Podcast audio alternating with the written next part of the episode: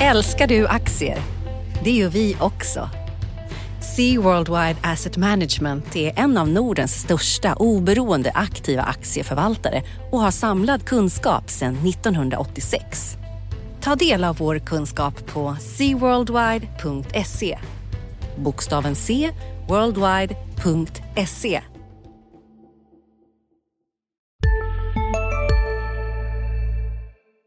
Analyspodden presenteras idag av Blackrock.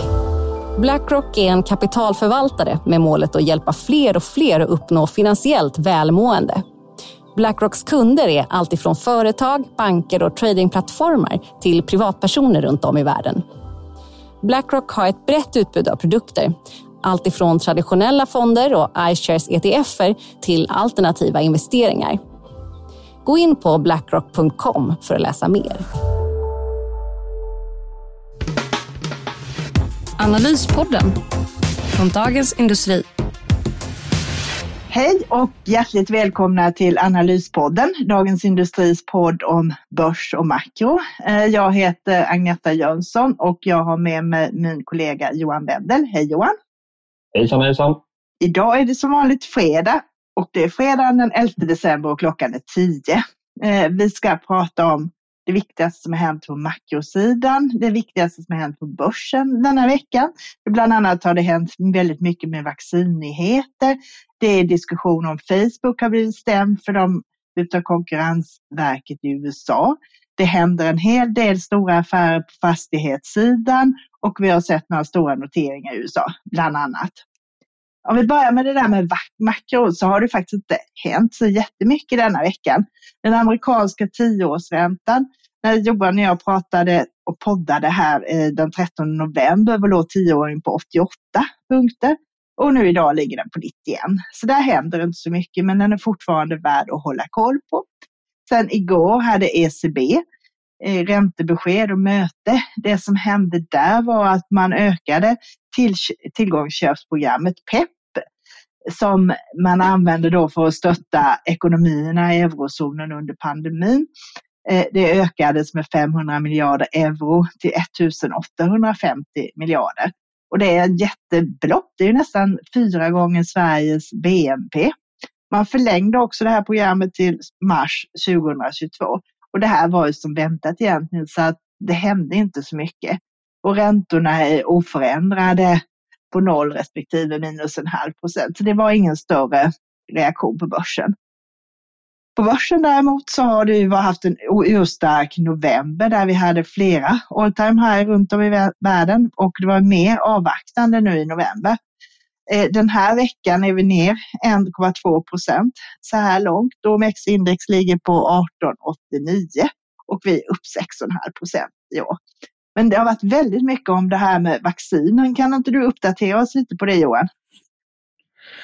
Ja, men precis. Eh, vaccinen är i fokus, eh, har ju varit i fokus även den här veckan. Om vi tittar på gårdagen så hade ju FDA under hela dagen ett möte med en sån här advisory committee, alltså en oberoende kommitté som utvärderar eh, vaccindatan som då Pfizer och Biointech har lämnat in.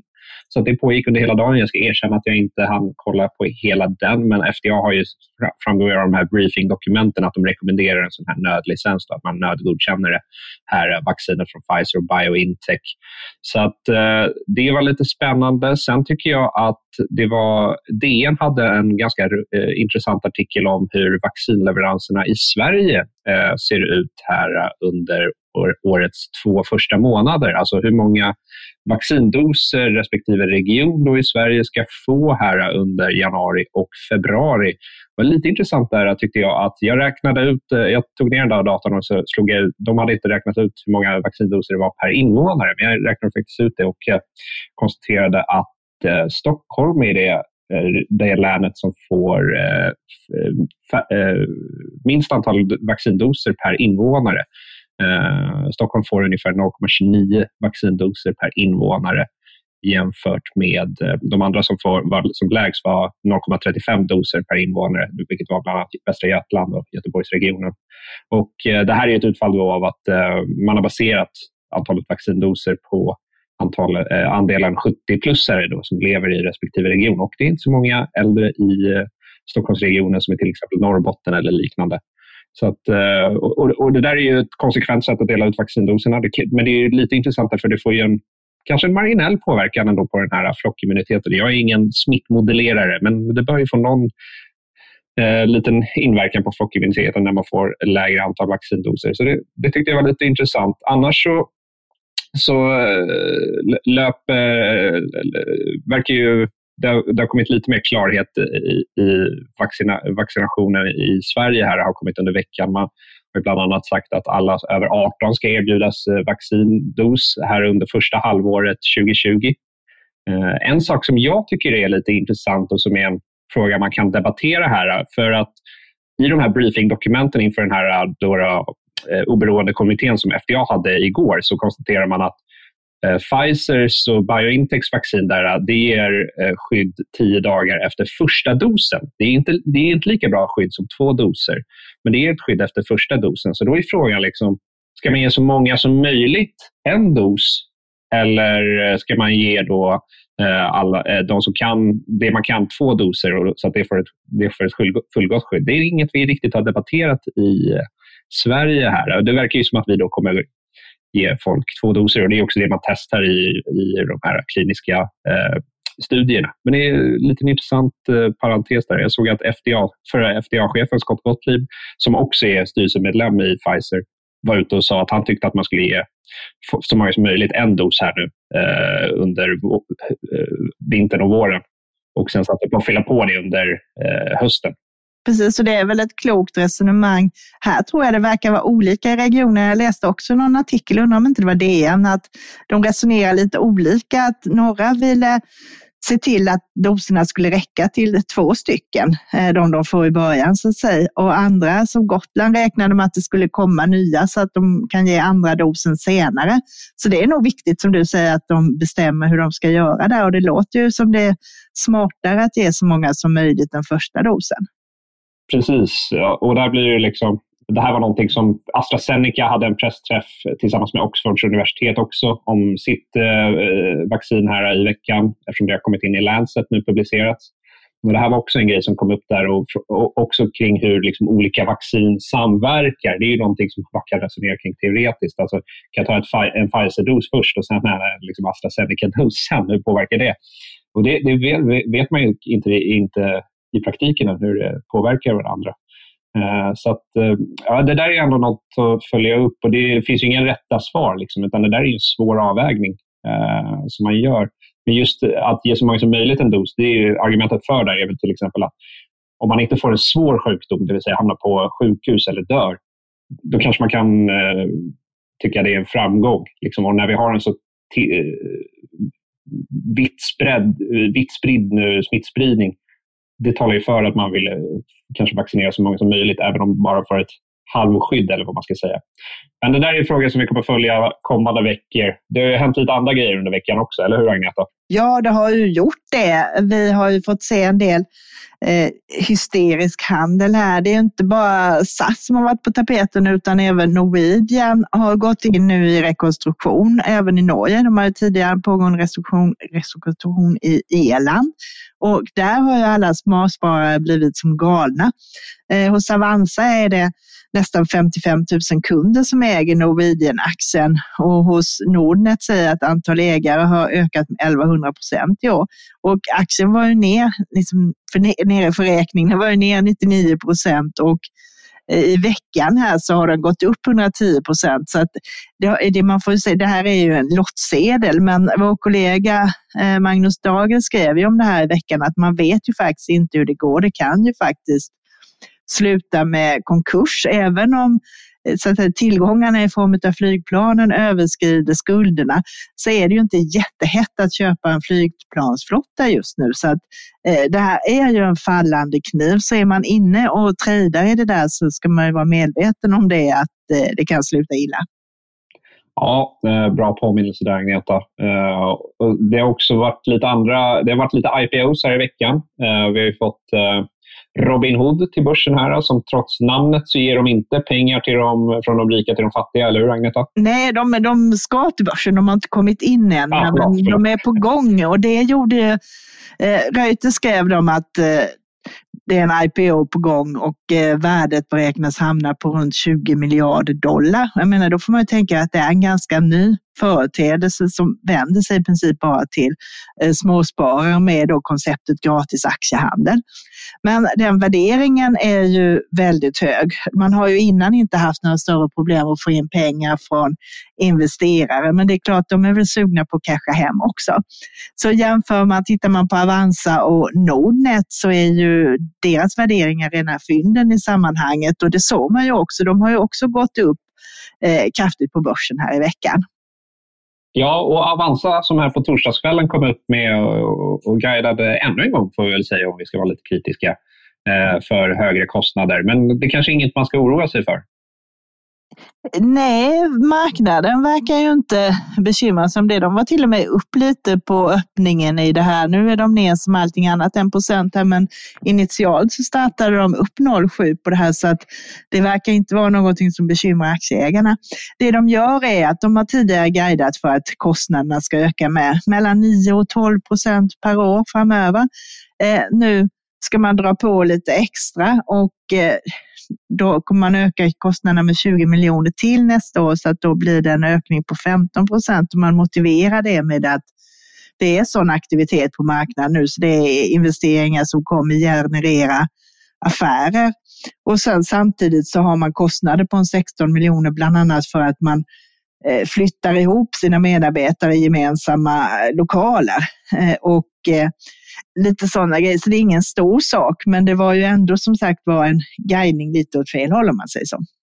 Ja, nej, men både Avanza och Nordnet har ju eh, från en tid till en annan haft lite handelsstrul sådär ändå. Och givet, om man tittar på Avanzas aktiekurs så den är ju hur stark som helst att de kommer med det här beskedet nu. Men man förstår ju varför de gör det. Det är ju en bra timing. Men det är det. Och sen är det ju superviktigt som du säger att det verkligen funkar, att det är 100 procent. Och det är ju inte bara att eh, människor ska eh, få access till sina konton och trycka igenom affärer. Det ska ju funka på baksidan också med att sätta och klira affärer och hela leden och då måste du ha eh, extremt bra tillförlitlighet i systemen och kapacitet för det. Ja, det blir, blir eh, intressant att följa deras utveckling också där när Robin Hood då kanske så småningom kommer till börsen. om vi, Idag fick vi Ja, ett annat bolag på börsen igår. Ursäkta, ut, avbryta här, men vi fick ju faktiskt Airbnb började ju handlas igår. Och den sattes ju på, ut på 68 dollar per aktie efter att de faktiskt hade höjt priset i flera omgångar. Men det var ju tydligen jättepoppis, så aktien gick ju upp över 100 procent igår och stängde på 144 dollar. Ja, det är en, en, eh, jag såg Bloomberg hade någon intervju med grundaren där när han i direktsändning fick beskedet att aktien var upp med över 100 procent liksom, eh, efter IPO. Och han såg lite chockad ut nästan. Visste inte vad han skulle säga. Eh, sen en annan intressant liten parentes är att ticken för Airbnb som är ABNB är ju väldigt lik ABBs ticker. Men ABB, det verkar inte vara någon som har köpt ABB av misstag här tyvärr. Än så länge. Så att, men det kanske kommer i framtiden med tanke på kursutvecklingen där så vore det ju en bra grej om det är lite folk som trycker på fel knapp kan man tycka här. Ja, exakt.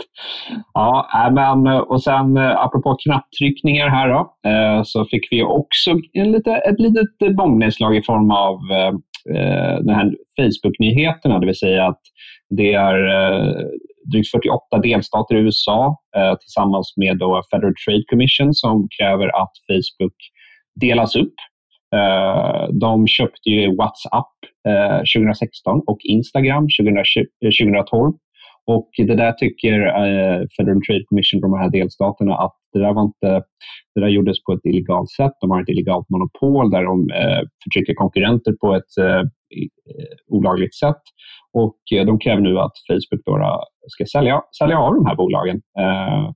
och det där är ju lite noterbart ändå, för det, jag menar som sagt här, Facebook förvärvade Instagram 2012 och nu kräver de att de ska sälja det. Så det blir lite av en do-over på den här. Det, här köpet prövades av konkurrensmyndigheter eh, när Facebook gjorde det.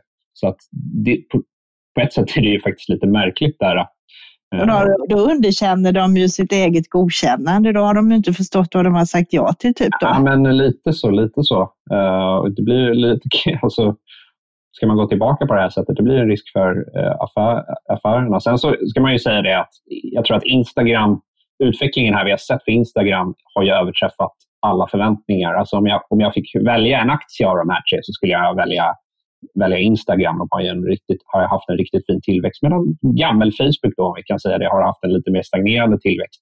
Medan WhatsApp, det är liksom inte det, det, är inte monetized som man säger då, på eh, sånt här språk, att man har inte satsat så mycket, så mycket på att generera intäkter här. Det kommer man göra framöver, Facebook, då, om man får behålla WhatsApp. Så att, eh, det, där blir, eh, det där blir lite intressant ändå. Ja, man, kan ju liksom, man kan ju fråga sig om Instagram hade varit så här framgångsrikt som det är nu utanför Facebooks ekosystem. Det tror jag Nej, hade varit det, svårare. Ja, det, de har ju absolut fått extra boost på det där.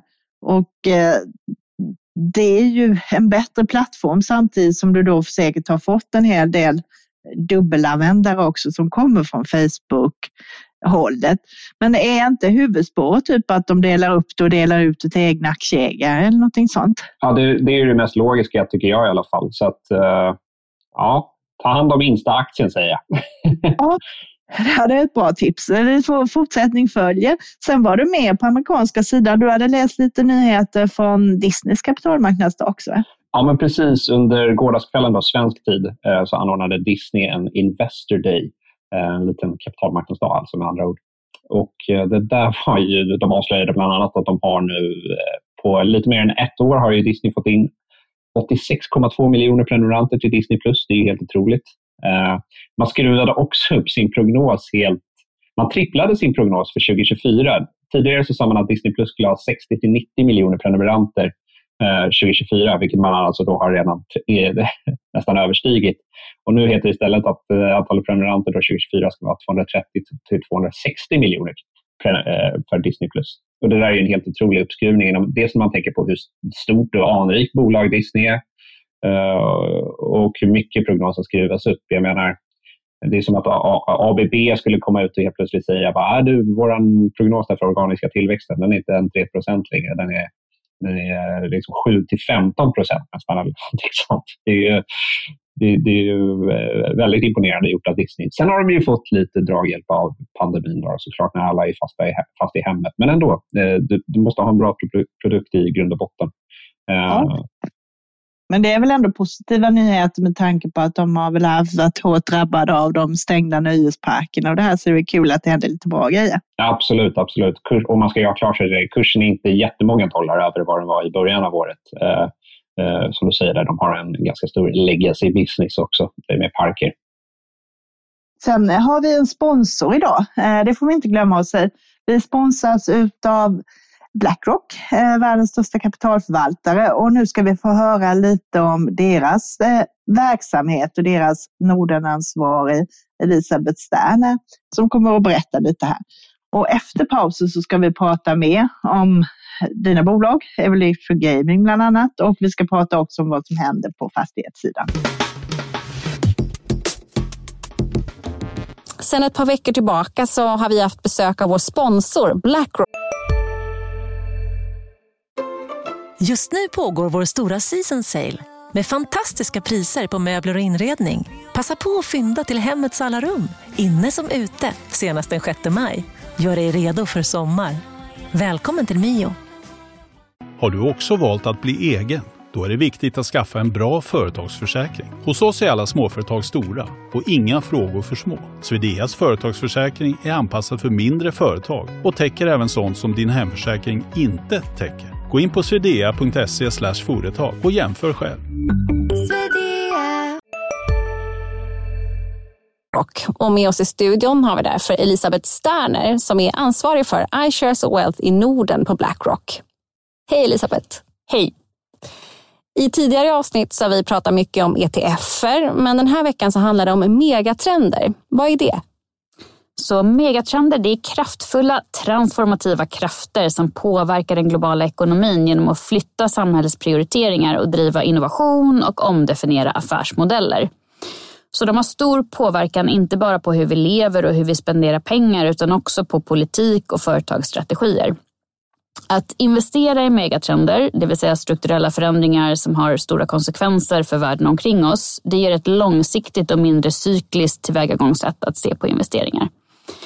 Och det här är trender som vi kan se i vardagen omkring oss, vilket också gör att det är ganska lätt för en investerare att relatera till dem. Blackrock iShares har ett tematiskt produktutbud som är positionerat för att få tillgång till de långsiktiga effekterna av de här megatrenderna och här har vi både ETFer och aktivt förvaltade fonder. Kan du ge några exempel på megatrender? Ja, vi har definierat fem stycken olika megatrender som vi brukar prata om. Eh, den första är tekniska genombrott. Så utvecklingen av ny teknik har en central roll för att lösa eller påskynda de här megatrenderna. Den andra är demografi och social förändring. Och det kommer att ge betydande utmaningar men också möjligheter för samhällen och företag. Den tredje är urbanisering och städer har alltid varit knutpunkter för humankapital och ekonomiska resurser och innovation. Och under det senaste decenniet så har hundratals stora städer byggts i framväxande ekonomier, vilket har inneburit betydande infrastrukturinvesteringar till exempel. Och att förstå fördelarna och utmaningarna för de här framtida städerna kan hjälpa oss att identifiera nya tillväxtkällor. Den fjärde megatrenden är klimatförändringar och resursbrist. Så med en växande befolkning och en ökad efterfrågan på mat och energi och material så fortsätter vi att tära på jordens begränsade resurser. Eh, och det innebär att behovet av lösningar som förbättrar energieffektivitet, minskar matsvinn och ger alternativ till knappa resurser har aldrig varit större.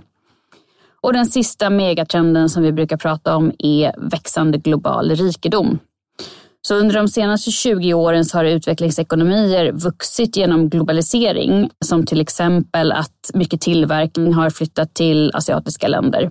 Och vi fortsätter att förvänta oss att tillväxtmarknader kommer att erbjuda betydande tillväxtpotential för både inhemska och multinationella företag. Tack så mycket Elisabeth Sterner som är ansvarig för iShares Wealth i Norden på Blackrock. Tack! Ni har ju varit med och sponsrat Analyspodden ett par veckor nu och vi har fått höra en del om er verksamhet och ETFer, hållbarhet och megatrender. Så stort tack till Blackrock för att ni vill vara med och sponsra Analyspodden. Tack så mycket.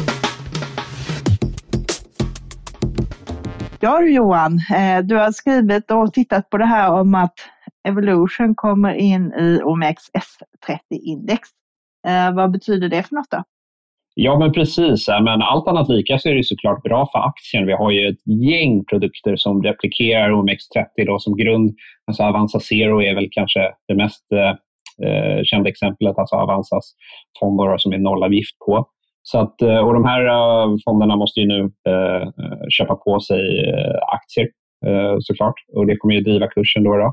jag skrev ju i oktober här att som handelsstatistiken såg ut så så skulle Evo komma in, Evolution Gaming då komma in i OMX30 medan SSAB då skulle åka ut, vilket alltså blev fallet här.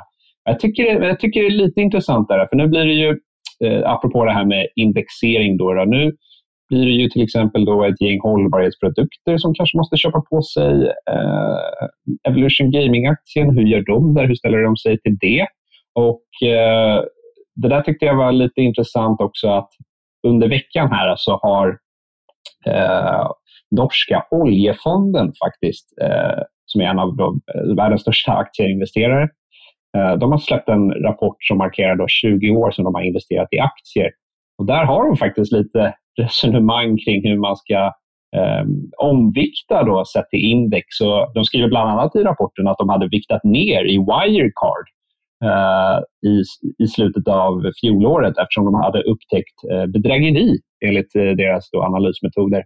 Och det där blir en intressant fråga då, för då är liksom, det blir någon sorts gränsdragning där. Bara, var går gränsen mellan aktiv och indexförvaltning? Eh, jag skulle att exkludera Wirecard-aktien på grund av liksom eh, misstänkt bedrägeri, det är väl aktiv investering i min bok, inte någon indexinvestering. Det är ju helt klart aktiv investering. Du kan ju inte antingen det, nu börjar man ju titta på det här också som man kallar för smarta index och semi-indexering så att säga. Så då kan du göra sådana grejer, typ att du i princip följer index men du kan ta bort vissa saker.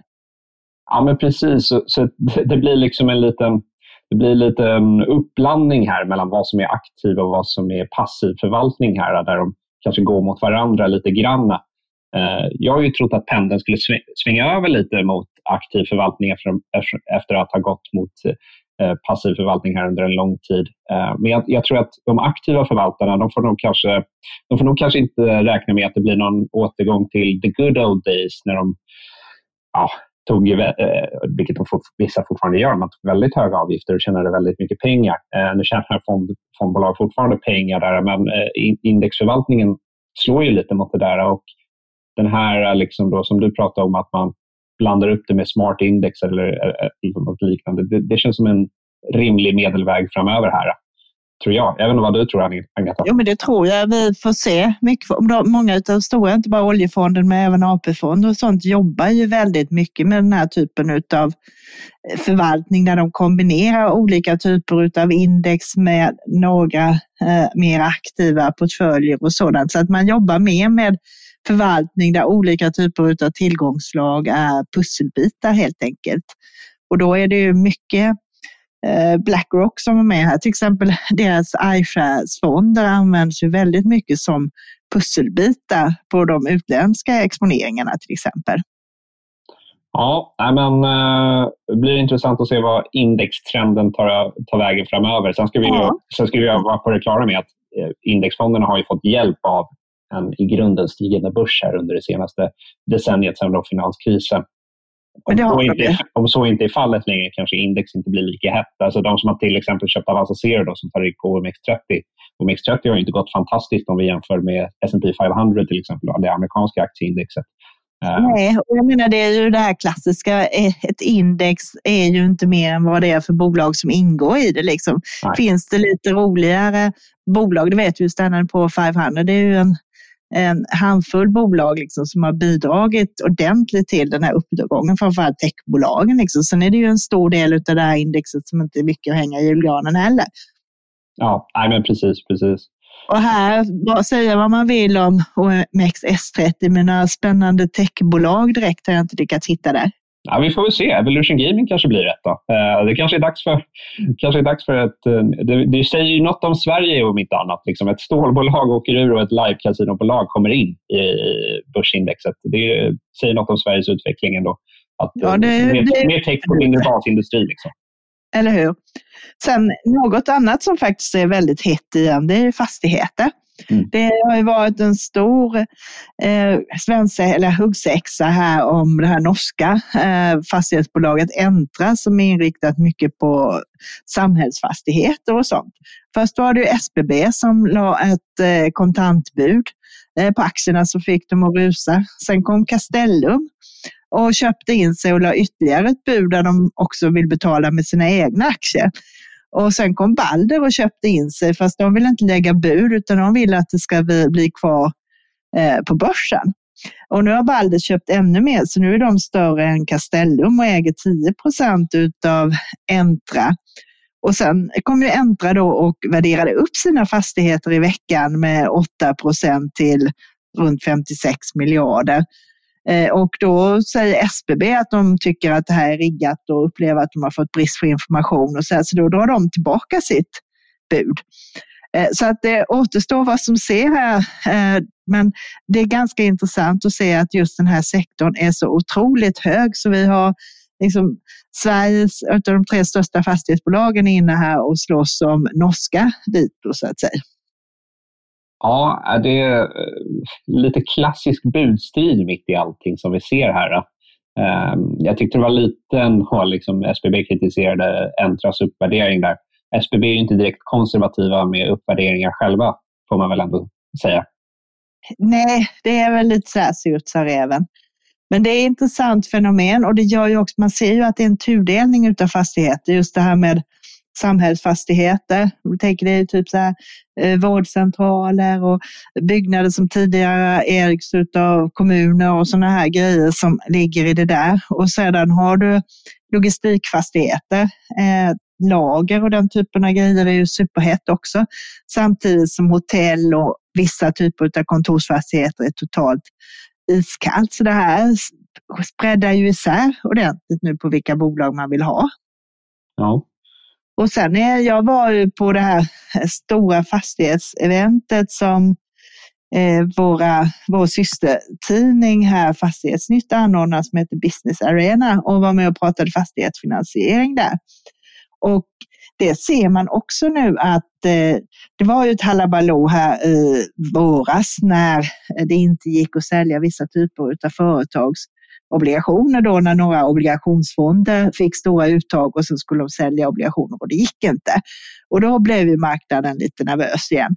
Men sen det har kommit tillbaka. Dels har Riksbanken börjat köpa företagsobligationer eh, och dels så har marknaden sansat sig så att man kan börja prissätta obligationer igen. Och det är klart, det var inte lätt då att räkna ut ett pris Särskilt då på fastighetsobligationer där du inte visste alls vad som skulle hända med kassaflödena helt plötsligt när det blev totalnit och butiksförsäljningen vek och alltihopa det här. Men kontentan av det här är väl egentligen att man kommer att se att de här riktigt goda dagarna med superlåga räntor för allt kanske är över, utan det kommer att bli kvalitetsskillnader så att säga. Att sämre bolag kommer att få betala mer och de riktigt starka och bra högt ratade med investment grade eh, kommer fortfarande ha låga räntor på sina obligationer. Så att kapitalet finns där men riskviljan kanske inte kommer att vara riktigt lika stor. Och sen är det ju så också att Finansinspektionen har ju höjt riskvikterna på kommersiella fastigheter. Det fick man reda på för ett år sedan, men nu kickar det in. Och allt annat lika så gör det att ska du låna pengar i banken så kostar det mellan 50 och 100 punkter mer än vad det gjorde för ett par månader sedan, allt annat lika. Och det är ganska mycket eh, om du får gå upp i ränta från 2 till 2,5-3 procent. Så det är ju väldigt stora skillnader. Om nu bankerna överhuvudtaget vill ta in dem, för de har blivit lite mer försiktiga med vad man vill vara med och finansiera också. Ja, och, och, å andra sidan, eh, intressant, å, å andra sidan har vi då liksom Riksbanken då, som köper obligationer, bland annat fastighetsobligationer där och då göder eh, de här bolagen. Så det, kommer också, det finns ju också den kraften från ett annat håll. Det kommer från ett annat håll, men för att, de ska, för att det ska kunna ge riktigt bra så måste du ändå ha igång det här. Helst ska du kunna emittera på euromarknaden och få in de stora investerarna. För det är, det är ju inte hållbart att Riksbanken ska köpa allt som finns. Ja, nej, det är vi definitivt ensamma om. Eh, men eh, väldigt intressant. Då. Ska, ska, vi, ska vi blicka mot nästa vecka, här, vad som händer då? Ja, det kommer väl hända lite saker då också. Eh, på tisdag så kommer ju H&M sina försäljningssiffror för sitt fjärde kvartal det vill säga den här perioden som tar slut sista november. Eh, och vår kollega Jenny Pettersson skrev om det i tidningen här och har ringt runt och kollat med analytiker och sådär. De tror att tappet kommer att ligga på 10-12 procent i lokala valutor under det här kvartalet.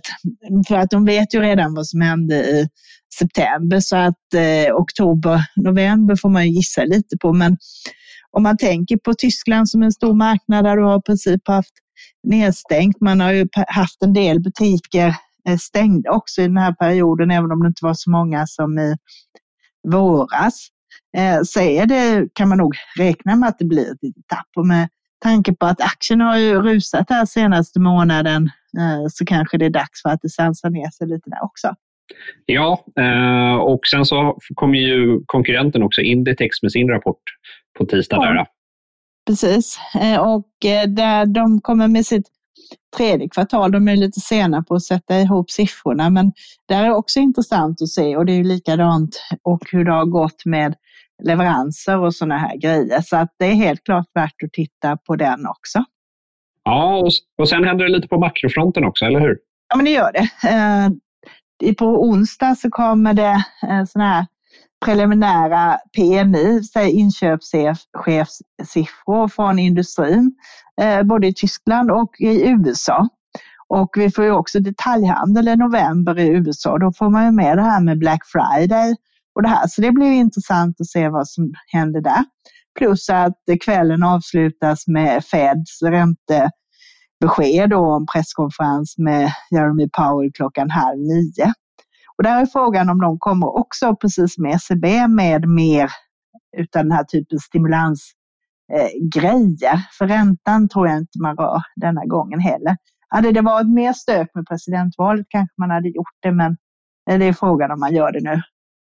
Ja, och så Skistar-rapport på torsdag och så avslutar vi på fredag med räntebesked från både Norges Bank och Bank of England. Det låter som en späckad vecka.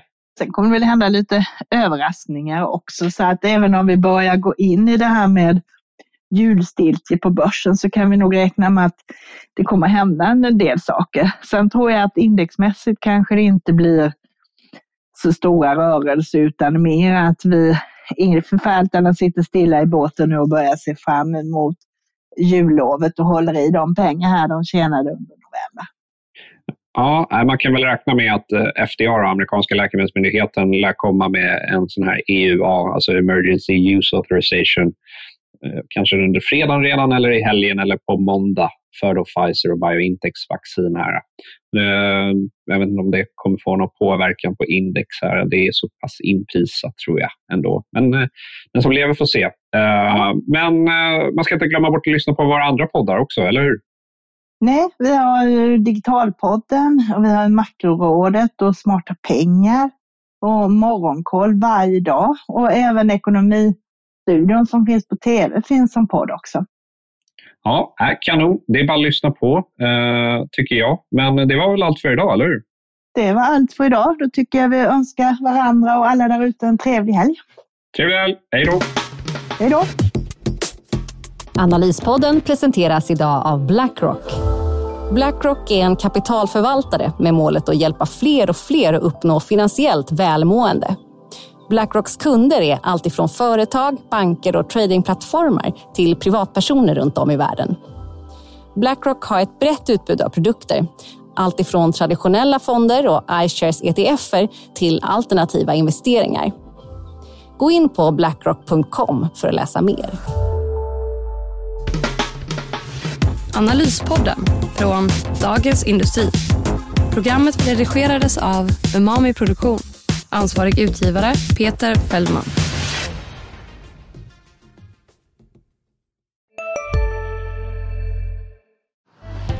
Älskar du aktier? Det gör vi också. Sea Worldwide Asset Management är en av Nordens största oberoende aktiva aktieförvaltare och har samlad kunskap sedan 1986. Ta del av vår kunskap på seaworldwide.se. Bokstaven C, worldwide.se